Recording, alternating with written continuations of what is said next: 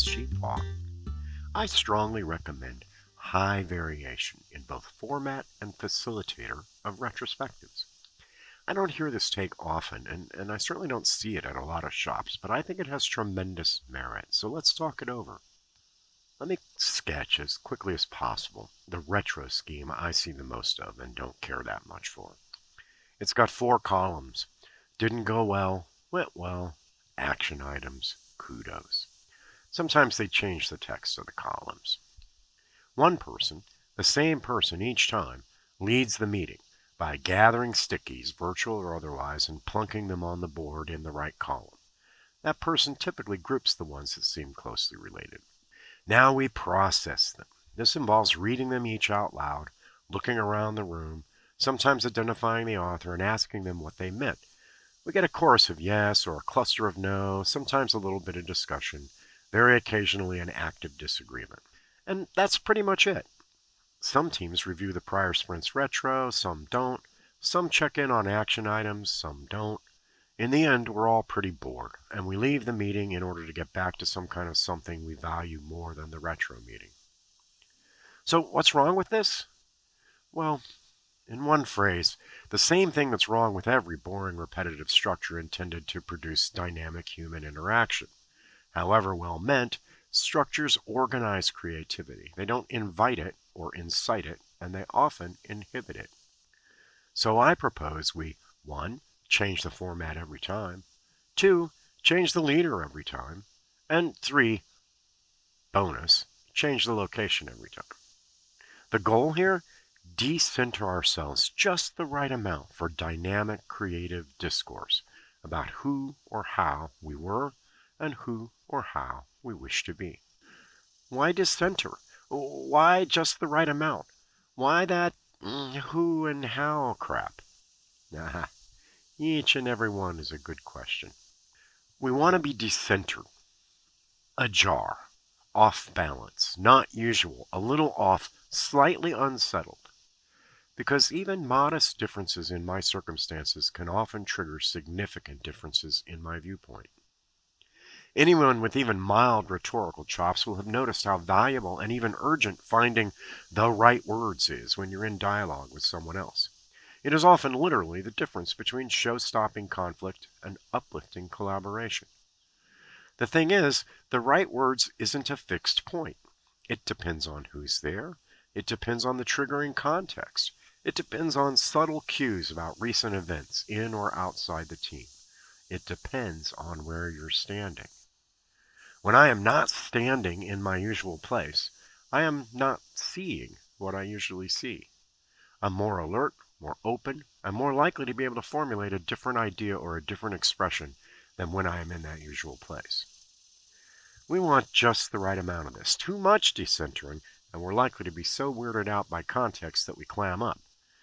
That's exactly as useful as repeating the same old answers to the same old questions. Not at all. Getting just the right amount is hard, but there's good news. My too much and your too much are likely to be close, but different. By varying the extent of the decentering, we get access to different voices than we're used to. You know that one guy? The one who's always speaking to every question, always making noise, always, perhaps inadvertently, shutting out the others in the room? Okay, yes, guilty. Listen, we'll be okay if that guy is too much, but someone we never hear from is just righted. Uh, changing the leader and changing the format are in a good range for just the right amount. Uh, there are no guarantees, and every team and every individual are different, but we're playing the odds here, and it's a good bet these two factors will land in someone's just right zone. And what about this who and how we were and who and how we wish to be? Well, here we strike at the actual heart of the purpose of a retrospective to help us embrace change. Think of better in the sense of the imaginary person we wish we were, and in aggregate, the imaginary team we wish we were. Everyone who is mentally well has a better. And it's not a single vector of possibility, but in most of us, many, many vectors. I have dozens of these possible vectors, and most of us do. Stronger, kinder, calmer, smarter, faster, more supportive, more engaged, more valuable, more. The list goes on and on. And that stuff, very, very often, is not listed as some sort of corporate goal, but in fact, would mesh nicely with a great many corporate and team wishes. Hell, lots of people wish I were those things, not just me. The purpose of the retrospective is to surface those betters, to mesh them, to support them, and to act on them. The only way to do that is by thinking and feeling and talking about them. Who or how I or we was last week, and who or how I or we wish to be next week. I can change without any active will, and I can not change even with an active will. But if I can line up a change with an act, the odds of success go up enormously. Retrospectives are one of the most straightforward ways to do that, but only when the they present genuine opportunity. So I recommend we vary our retrospectives a lot and often by both format and facilitator, and even location, because the mild decentering increases the openings for us to embrace change. Now, there are sites out there with hundreds of retro variants, and they're not just labeled differently or given clever artwork. Uh, take stickies and write one word on them discuss. Make and sort a list of the things you could do to guarantee the next sprint will fail discuss. If you could make one full sentence magically appear in your CEO's breakfast bowl of alphabets, what would it be? Which part of our process could we throw away with zero impact on our performance? Some of these ideas look totally wacky. Doesn't matter. They're still worth a try. They're just starting points. If nothing else, they'll give us some laughs, and laughter is pretty good medicine. Select a facilitator by chance and give them warning. Let her pick any format you haven't done for a month. Go to it. You'll have great facilitators and weak ones, but believe it or not, that part of the decentering is important too. Your best facilitator rarely speaks to the issues in the room by design and intent.